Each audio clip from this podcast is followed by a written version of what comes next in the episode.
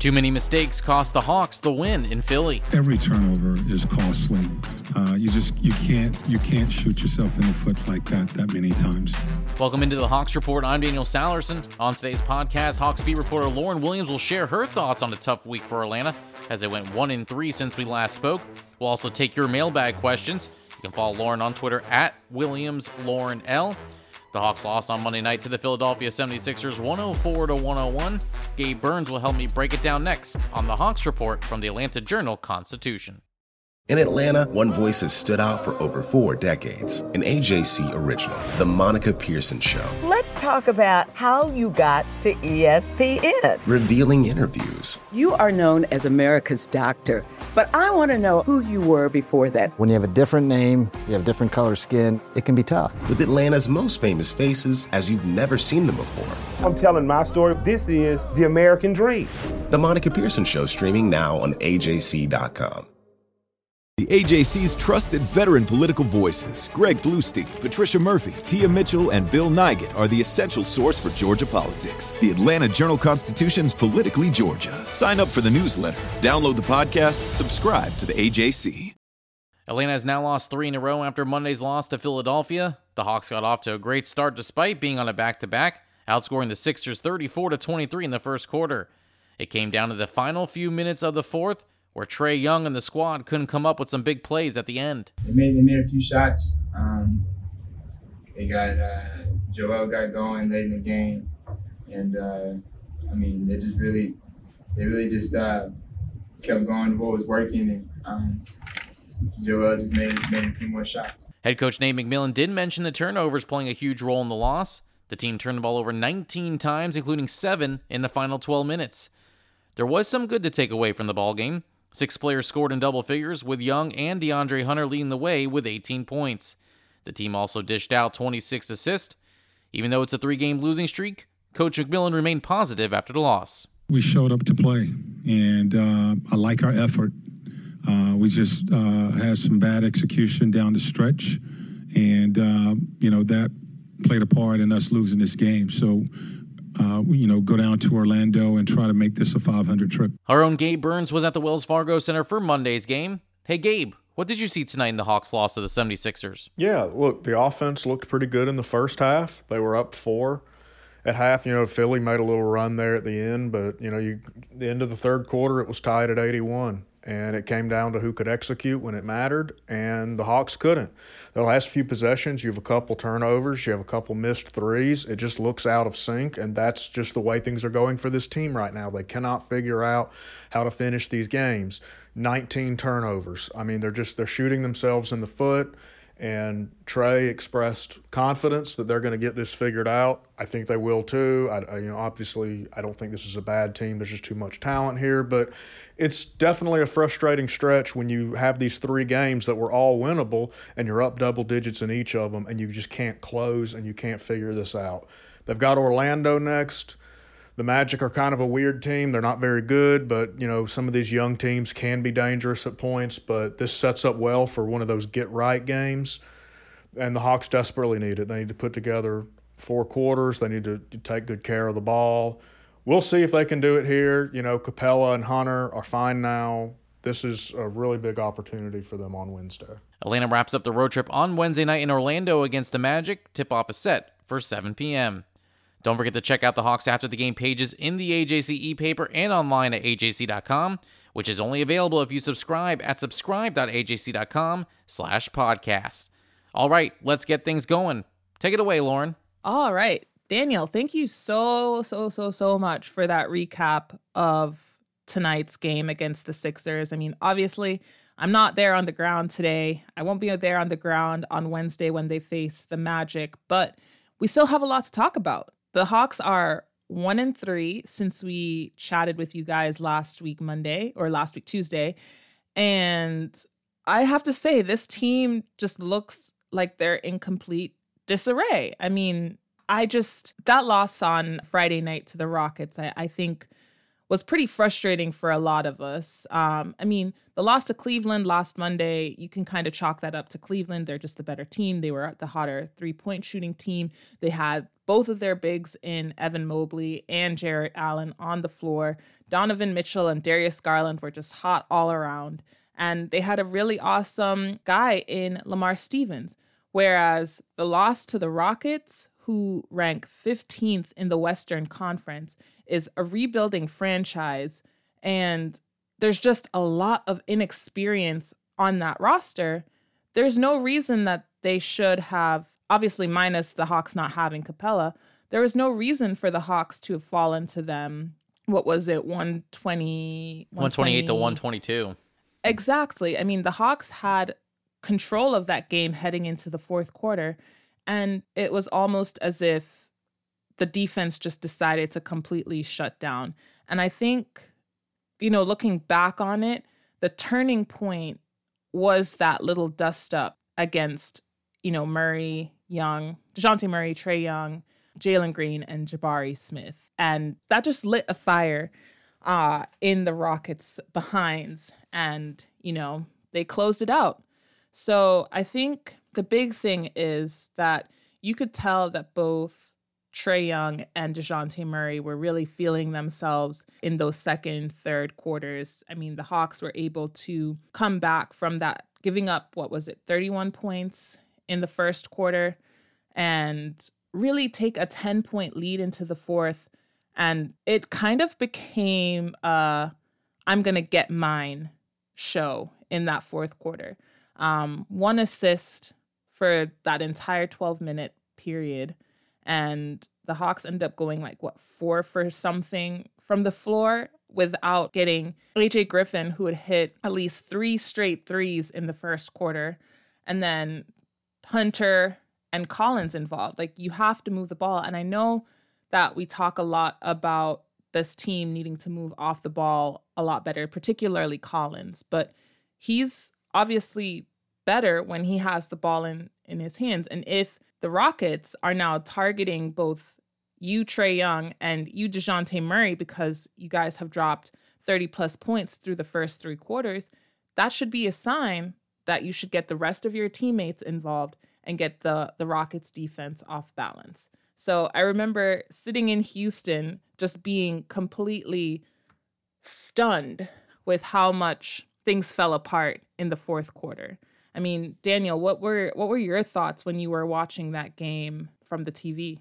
Yeah, I was pulling out whatever hair I had left on my head out when I was watching it. But the thing that really stuck out to me, and you, you kind of pointed out, is you have a Rockets team that is very inexperienced but has nothing to lose. So they're playing every game as if whatever happens, happens. We know we're rebuilding, but we're learning and growing with each game because they have a lot of great young talent, but they just haven't played a lot of basketball games in their career. And that's what showed up in that fourth quarter. You mentioned the little scuffle that kind of sparked the Rockets. I think it cooled down the Hawks in a sense where they got so comfortable and with what how they're playing right now, they should not be getting comfortable with any lead. And no one in the NBA should get comfortable with any lead because we've seen before how many 20 point comebacks, how many 10 point comebacks can happen so quickly in the NBA. So when I was watching that and I kind of thought the same thing is maybe the the two guards were thinking, all right, one's got 44 points, one's got 39. Can we both get to 40? How can we, you know, pad our stats with also keeping, you know, the team winning? And it just didn't really happen. I thought you mentioned the one assist in 12 minutes, 14 assists total in a game is not a recipe for winning basketball. You're not going to win any game if you're only having 14 assists on 39 made field goals. And even in the game last night, I should say, Sunday night against the Heat, yeah, Miami, you had 24 assists, but Trae had 14 of those 24. So you're the other 12 guys that played or eight guys that played had 10 total. So it's a bit concerning that if this past first or this I shouldn't say past first, they're not past first point guards, but these this backcourt that is saying that oh, not only can we score, but we can we both average over eight nine assists a game. What's going to be the problem? Mm-hmm. Is turning into a problem and I think that's what's showing up in these in these late game situations that they're getting comfortable leads or they're getting leads and they don't know how to close things out. And I don't mm-hmm. think they're really looking after one another as much as you'd like to see. For sure. I think one of the big things that has stuck with me through this season is that Nate McMillan mentioned that analytically 25 assists, you know, show, has been a, a recipe for success throughout, you know, much of the the NBA. And and that's the goal that this team should be striving for is at least 25 assists. And and sure there have been nights where they've crossed that 25 assist threshold, but you'd obviously like to see them them do that a lot more consistently. And I believe um, you know, the Hawks are what averaging just 23.7 assists per game through their first 20 games. That's definitely not 25 assists. And I think to be fair, we've seen that Murray has kind of DeJounte Murray has kind of fallen into a little bit of a slump. And that Houston game really looked like it was going to be kind of that spark that got him out of it. And then they faced the Heat, which is a, a much more experienced defensive team than the Rockets. And he's kind of fallen back a little bit. And so obviously, you know, he still has some things that he needs to figure out as far as working with with Trae Young and, and the rest of this offense. But you definitely want to see these guys get their teammates involved a little bit more. I mean, I think we're starting to kind of see that a little bit with DeAndre Hunter. I'm we're seeing a little less of that ISO ball when it's, you know, when he gets the ball in his hands. We've seen him do a couple of driving kicks, which is what you would love to see because of the power that he has in terms of collapsing the defense inside of the paint. Obviously, we want to see this team start to hit more threes, but they've made what like 11 threes or 10 or more threes in the last 3 games, which to me Trent says that they're trending in the right direction, especially once they get Bogdan Bogdanovic back.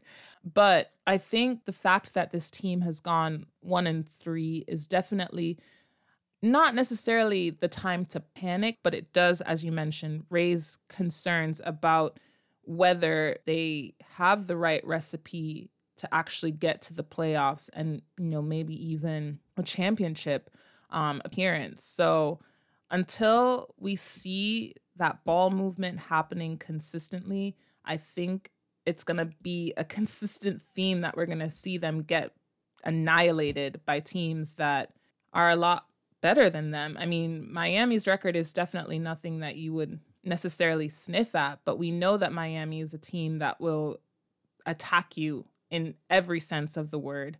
So, I don't know. I I think that fans are rightfully frustrated with what they've seen over the last week, especially because you want to see these guys moving off the ball, particularly Trae Young, who, you know, the whole point of bringing DeJounte Murray in is to bring in that secondary secondary ball handler so that a lot of the pressure doesn't fall on Trae.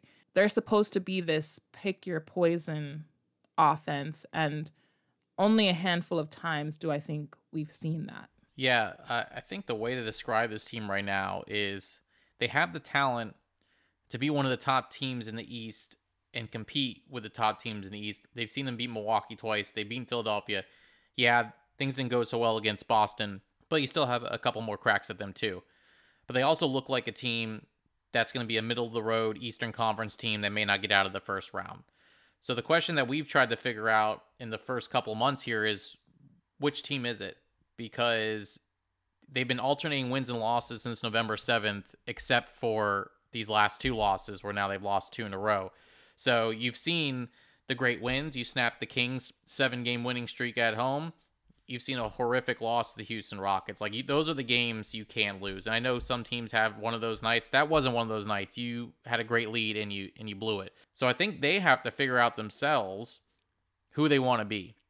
And if they want to be that team that makes a run, if they want to be a team that goes deep, then I think they have to kind of look at each other and go, how can we get this done?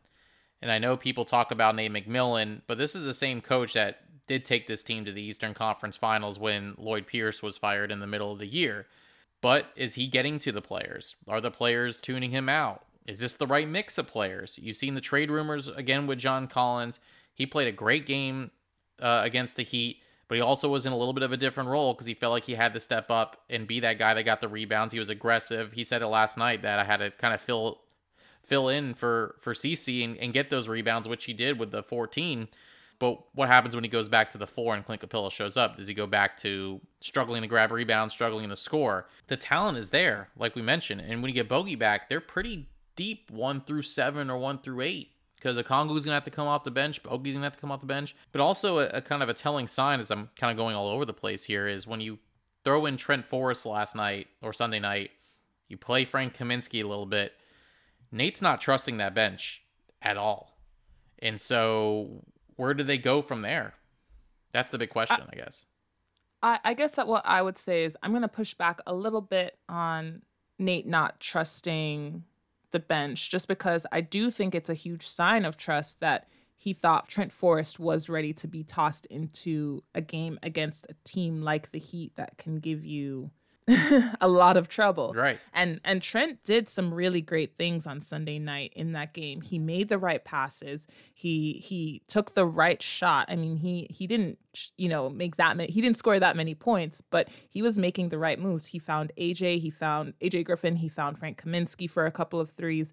So I think that's a huge sign of trust from Nate McMillan that he was willing to cut minutes from one of the guards that he has a, an immense amount of trust in following, you know, that poor performance against the Rockets on Friday night.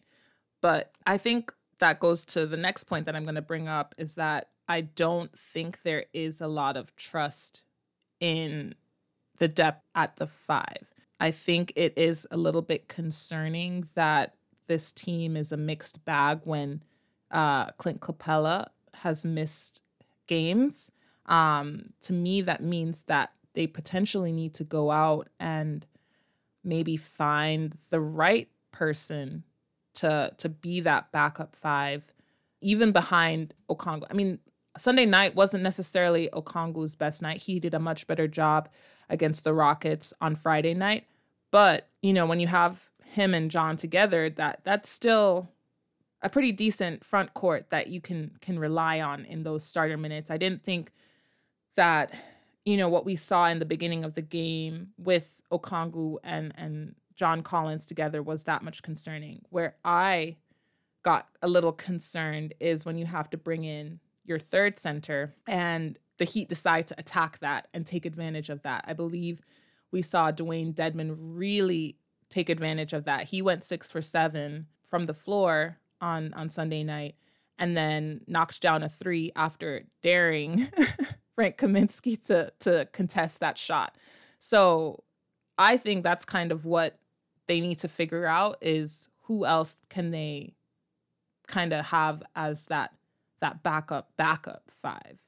So I I don't know, this team is confounding. they're so confusing because some nights they're absolutely amazing and then some nights you're like what's going on here? What's happening? So well, I guess I should say this then if you know, we talk about other teams, and we even said at the beginning that maybe we should be patient with this team. I mean, how even us, as we talk about this, do we just become a little bit more patient because this team still has an over 500 record? There are still a lot of teams that are still trying to figure it out. Like the Miami Heat are a team that's under 500 still. Maybe we're just not giving enough time. Maybe Nate is still trying to figure some things out that we thought was solidified. But we also don't know how this roster could change in the next couple of months if rumors are true that you know Collins is is going to be shipped or is uh, you know is in talks with with other teams. What haul you get back for him? What kind of pieces do you put in place? And also, when is the right time for this team to be clicking? You know, obviously you want them to be hot going into the playoffs, and so that maybe right now it's just a a learning, a growing kind of a, I guess not a growth spurt, but you know, a kind of a a time for this team to grow with one another. So maybe we just got to kind of push back and say, all right, they're trying to figure yeah. some stuff out. But there are, I guess, some habits forming that maybe are the biggest concerns with. Yeah, yeah, like we're talking about the three point shooting that has improved a little bit, but still not where you want it to be. And the assist numbers are down uh, in a way that Nate wants it to improve a little bit. So maybe I guess that's where we are right now. With maybe we don't know where this team's at 20 games in, even though we thought we we should have an idea by now of who this team is. I mean, I think that's honestly fair because if you look at last season with the Boston Celtics, they were absolutely atrocious until January 1st. And then they turned this huge corner and went all the way to the NBA Finals. So yeah, I think maybe a little, maybe we need to start showing as much patience as Nate McMillan wants his guards to show when they're trying to set things up, you know, because that's kind of what he said last night following that loss to the Heat is that he wants his guards to just take a little bit more time to make sure that they get the rest of their teammates set, get the rest of the offense set, because he's confident in the set plays that he has. And so maybe maybe that's what we need to see in order to get that those assist numbers up is a little less freestyling and a little bit more patience and a little bit more how do I put it? It's it's it's like a mixture of needing them to be a little bit conservative slash aggressive, yeah. which is totally opposite. I feel like they gotta meet in the middle. Yeah, there has to be a meeting in the middle, and I definitely think we've seen some frustrating plays every now and then that you're like, was that what was supposed to be executed out of the timeout? I don't think so.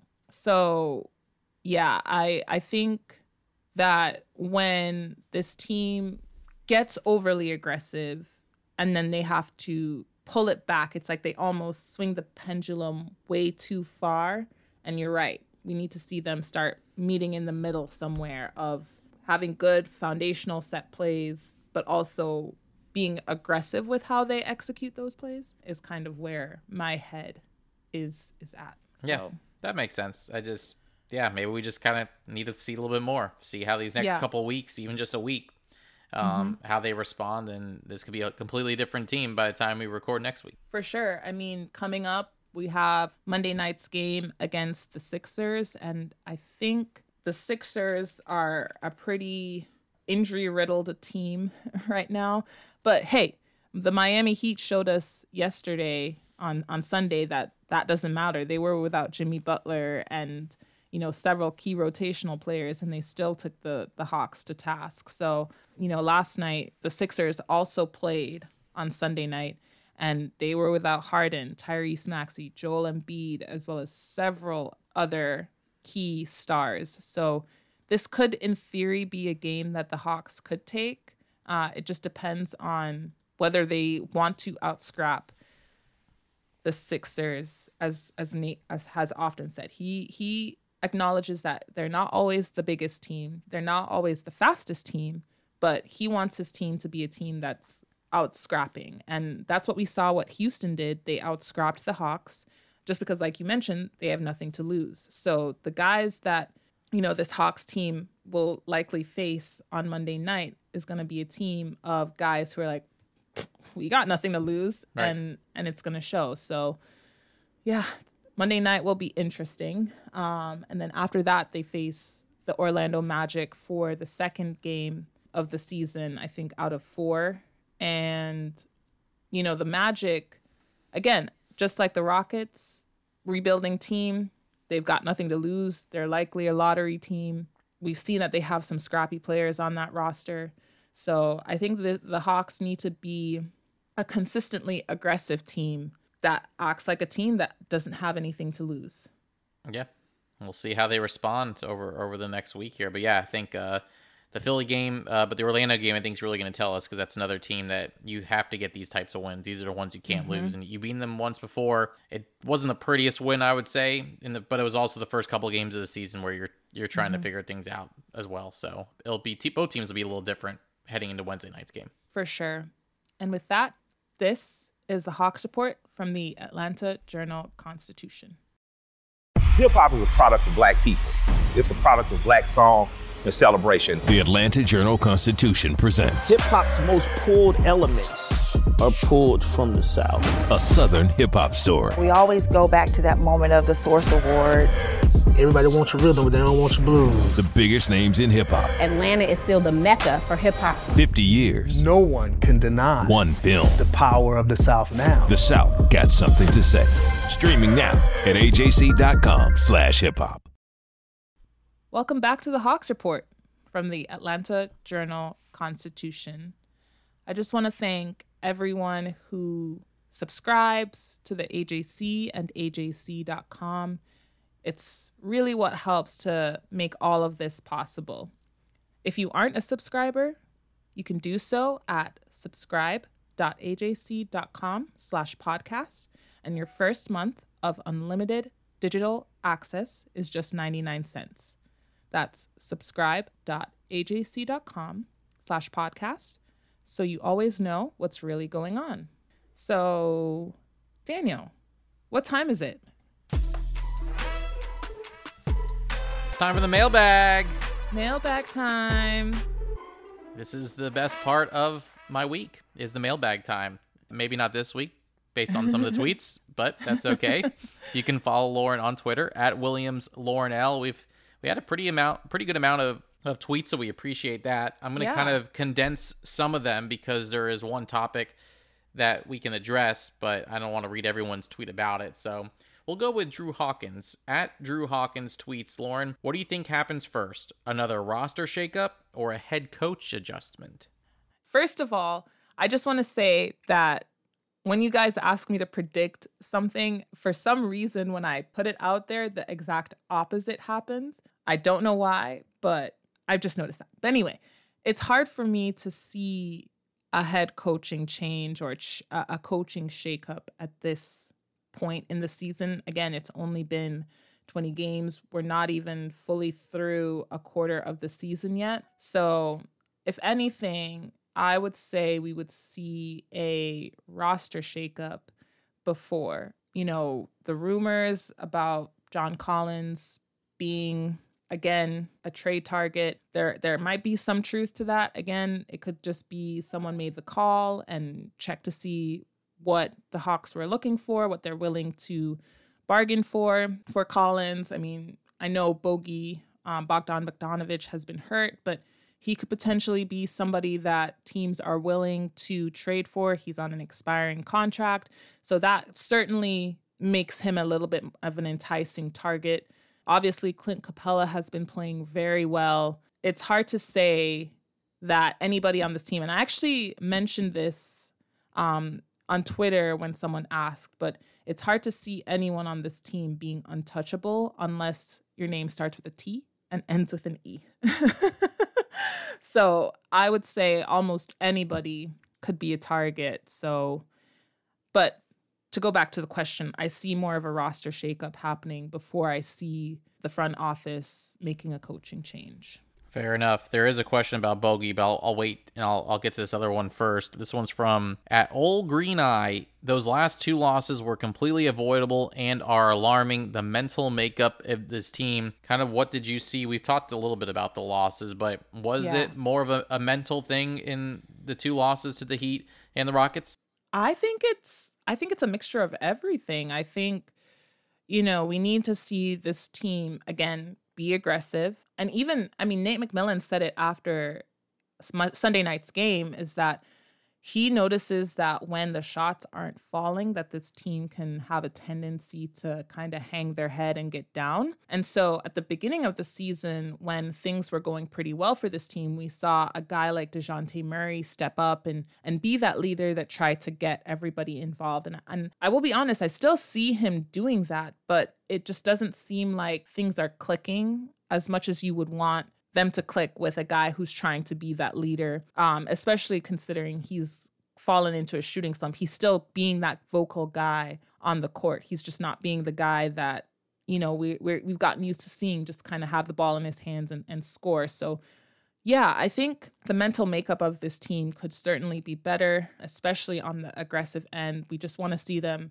attack more, attack the paint, especially when they have you know, somebody like Clint Capela out, who has been a huge help on the offensive boards and obviously the defensive boards. But I mean, he, I believe he's what third in the league in offensive rebounds and and and third or second or something like that in total rebounds, and that's partially because he's been so effective on the offensive glass. So yeah, we're gonna need to see this team think about uh, getting into the paint and and a- attacking all from all angles. I mean, I, I'm I would love to see some of those three point attempts go up as well, especially if they're the right looks. I'm not saying we want to see somebody loft the ball up when there's still like 20 seconds on the shot clock, but we still want to see them move the ball, get it get it back out to the perimeter, keep the defense off balance, and we just haven't haven't seen that.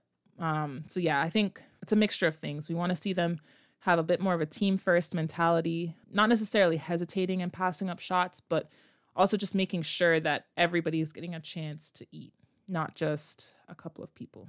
And lastly, we want to see Bogey back on the court. So at Mm-hmm. Yo Swipe, Lauren, my question is when? What is the next milestone for Bogey to get back on the court?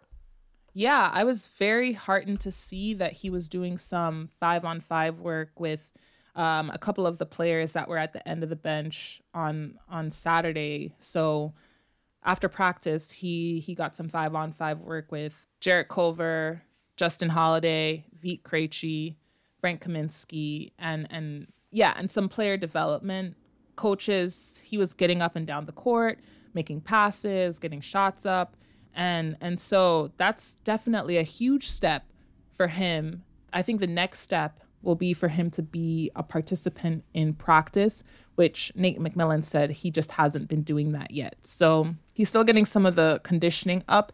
So hopefully the next milestone is we'll start seeing him actually in practice and not just doing things once everybody is done. All right, good stuff and good tweets from everyone. Sorry if we weren't able to get to all of them, but again, you can tweet Lauren at Williams Lauren L. Doesn't have to be on every Monday when we're able to record. It can be throughout the week, and we'll save some of your questions for the next week. I actually, so a couple of questions came in um, while we were talking earlier, but one of them I thought was pretty good. Can I read it, Daniel? Do you think? have I guess you can do my job for me and read it yourself. then you have to Well, answer it from- yourself, though. I of course, but it's from our best friend Spice Trey. Oh, Spice Tray, friend of the program. All right, go for it. Yes. Um. So he asked, "Can we get some insight on Nate's choice to switch up the rotations after he explicitly said he wasn't experimenting?" Immediately after that quote, he bumped AJ into the rotation and then took the holidays out and played Trent Forrest. It's a good question. It is a good question. That's why I had to ask it. So I'm not going to put words into Nate McMillan's mouth, but I'm going to assume that it was more of a poor choice of words with the word experimenting versus adapting. And and also I think it's slightly out of necessity as well. You know, obviously the the holidays have not been playing well as of late, and I remember uh, when the Hawks played Milwaukee a couple weeks ago. You know, I asked Nate about what he his thought process is when he's thinking about benching guys, and so he will never use the word bench, but he he mentioned that if other people are doing great things for the team, they're getting good production out of them. He's going to reward them with minutes. And in order to reward people with minutes, you're going to have to cut someone else's minutes. And so it's just a matter now of figuring out whose minutes get cut. And in this case, we saw that it was both of the holidays whose minutes got cut. So I don't think it's necessarily that he's experimenting with the rotation, but he's making adaptations as necessary.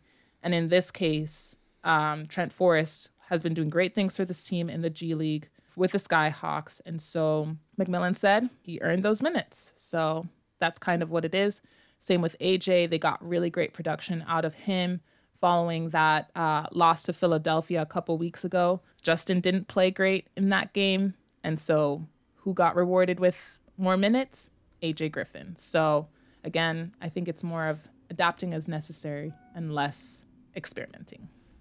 Fair enough. I But- think that that's yeah. a great way to end the end the mailbag because I think, Yeah. think that was a, a great question. So we we appreciate Spice Tray for that one. Oh yeah, friend of the show. Friend of the show. All right, guys. I'm so happy to to continue sharing those stories behind the score. Um, you can reach out to me anytime on Twitter with questions, thoughts, basketball related, non-basketball related. But with that, I'm Lauren Williams, and this is the Hawks Report from the Atlanta Journal Constitution.